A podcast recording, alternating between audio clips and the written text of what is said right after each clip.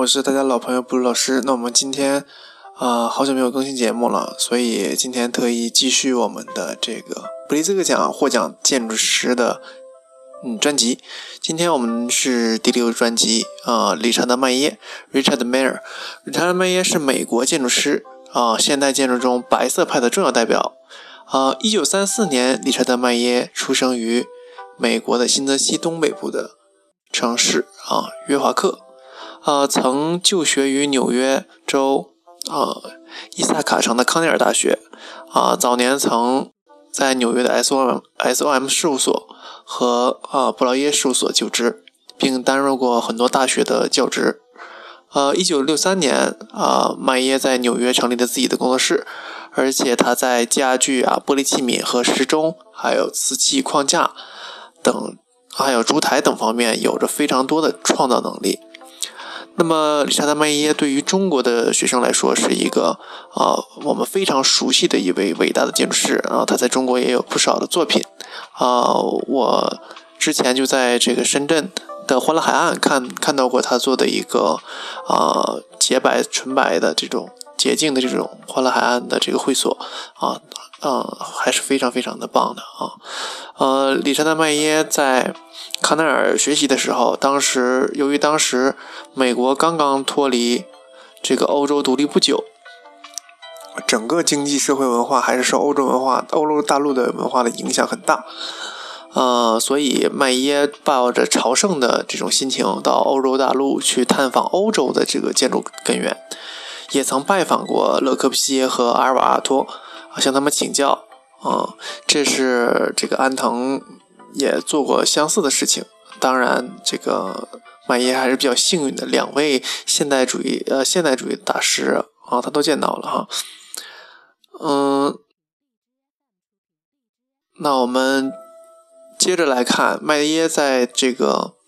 呃他未来的建筑思想影响中，两位建筑大师的这个思想对他影响也是有相当大的。结束了欧洲之旅之后，他在这个先后在呃 SOM 就职啊啊。那在事务所成立的初期呢，理查德·麦耶一般都是接一些室内的修复的小案子。随后呢，这个他的第一个重要的作品就是他父母要求，嗯，麦耶替他们设计一栋住一幢住宅。嗯，为了能设计好这个住宅，麦耶还特意跑到了这个赖特的流水别墅，亲自体会一下赖特的那种呃水平的空间感，并试图将赖特的这种室内空间延伸到外部的手法也应用到自己的设计上。嗯、但是两个基地完全不同，所以他没有实现这个想法。嗯，但很多的这种嗯观念却跟科布西耶的这种观念是呃非常相符的，所以早期的麦耶的作品是秉承着呃科布西耶的这种风格的，受他的风格影响很大。在一九一九六七年，理查德·麦耶出版，呃，终于设计出他的代表成名作《史密斯住宅》。那在这个设计里，它的建筑和自然是完全融合的，室内外的这个交互关系非常的好，呃，光线也是能直接引入到室内的卧室之中，啊、尤其是午后，这个阳光射入其室，让很多人觉得这个理查德·麦耶是光的魔术手啊，是一个光的建筑师。到一九七零年，理查德·麦耶和这个迈克尔·格雷夫斯，还有查尔斯·詹姆斯、彼得·埃斯曼，还有呃约翰·海杜克等五个人，由于他们理念相同，在现代主义的见解也比较相近，他们出了一本书，结成了就把他们作品结成出了一本书，他们就被后人称之为纽约五人组啊，是超超棒的一个组合啊，而他们的作品都是。啊，有一个相同的特点，就是建筑物的外观多半是白色的，而且是那种丝滑无比的，嗯，白色，像有种雕塑感的风格的，故这五个人也称之为白色派。呃，由于当时这种兴趣使然，理查德·曼耶对这种剪贴画也是非常有研究的，受受其启示很多，也不时的运用把啊、物象经解析再重组的这种剪贴画的方法。啊，他承认这种只不过是，呃，将科布西耶的多米诺和西楚汉等两个原型重组而已啊。那么他的理念，呃，影响了我们很多的中国的同学啊，在中国学建筑的同学，很多人早期，尤其是像我们这个年代，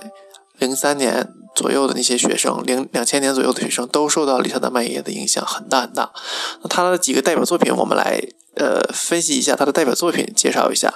啊，他。第一个比较让我们呃眼前一亮的就是千禧教堂，在二零零三年的十月二十六号，呃，理查德·梅耶事务所的千禧教堂在罗马正式开放，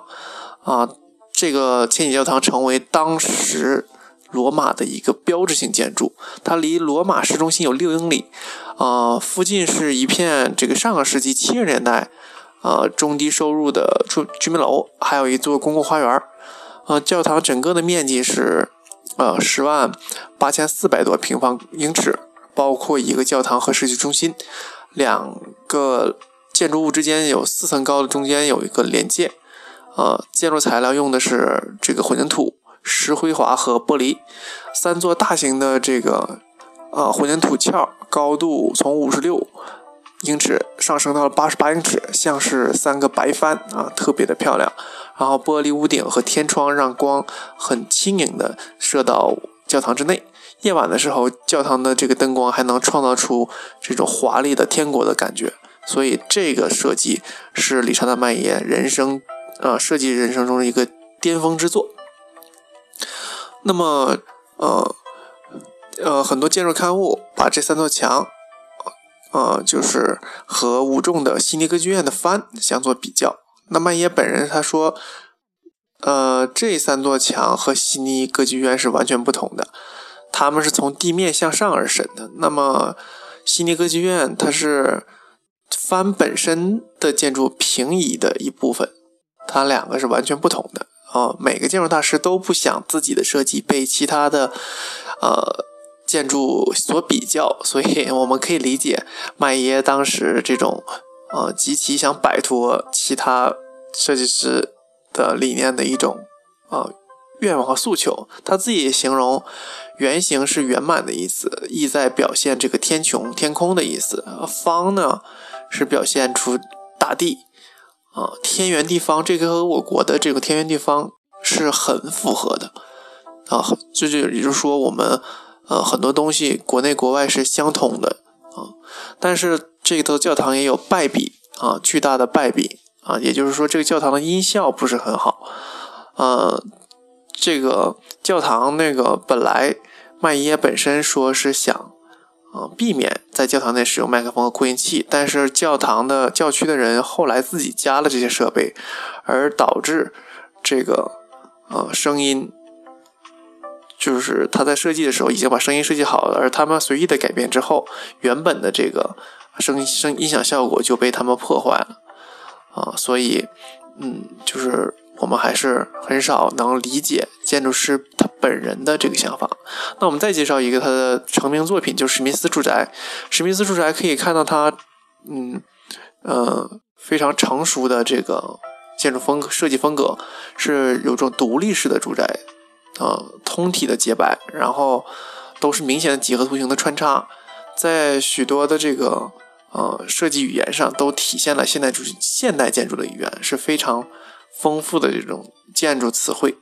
吸收了这个立体主义的精髓。呃，让我们可以看它是一个入口，从浓密的树林和掩饰中慢慢进入，而主立面是面朝着沙滩和大海，这是有海有树，是一种非常呃与自然融合的一个有机的啊空间组织系统。所以，住宅形成的逻辑非常的清晰。一条长的坡道从丛林引向住宅，然后入口啊切入住宅的实体部分，与住宅内部水平走廊连接。然后水平走廊呢又呃又在每个层面上连接了两个对角的楼梯。这样的交通流线呢。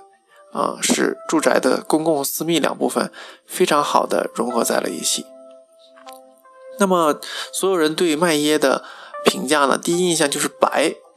但是他这个在做设计的时候，并不是一味的使用了白，后来他又出了一本红麦耶啊，他也是有一些这个红色浓艳的墙，红黄蓝绿的管线啊，这个他这个也是为了避免自己风格一辈子是一样的啊，所以他也设计出其他的一些我们呃这个不为人知的这个。感觉就是建筑师总是勇于突破自己，这是一个非常好的建筑师的一个特点。那么他被称之为白色派的教父啊，被誉为这个普利斯科最年轻的获奖者啊。而且零五年的时候，他也为呃中国带来了在中国做了一个他在中国大陆的一个纯作——东部华侨城的顶级海景别墅。那么东部华侨城。嗯，成为当时是成为这个呃中国最棒的一个别墅区啊，是非常棒的。那么白色呢是圣圣家无邪的，呃圣洁无瑕的，一尘不染的。麦耶呢几十年如一日都使用的是一种白色书法，以至于我们很多同学在未来呃设计方案的时候，这个。很多的建筑大师都会受他的影响，比如说这个日本很多的建筑大师都受了麦耶的影响啊。他在一九六七年完成这个史密斯住宅和一九七三年完成的道格拉斯住宅，都是面朝这个湛蓝的大海的小白楼啊。然后是水平和垂直的精心的分割，然后虚与实、方与圆、线和面的对比啊，这都是麦耶白色风暴里最棒的语言。啊，是一种让人感觉是一种信仰啊。那么我们觉得这个啊，对麦耶自己而言啊，他自己总结白色其实对他而言就是所有的色彩。它的颜色世界里面只有一种白色，呃，它能创造一种中性的表面，那这个表面会出现空间感，能增强人的结构感和在序列感。也就是说，白色让麦耶觉得它能体现出建筑真正的本质、空间真正的本质，还有光线的本质，还有这种场所感都可以充满。就用白色，因为极简极极多，少就是多，我们可以这么来理解：极其简单就是极其的复杂。那么，我们可以从麦耶这么多年来的努力。他是一个非常高产的一个设计师，一生做了很多的设计。我们也期待他能在未来做出更棒的建筑，让我们眼前一亮的建筑。那么，OK，今天的这个普利兹克奖获奖建筑师理查德·麦耶的特辑就到这里，感谢大家的收听。thank you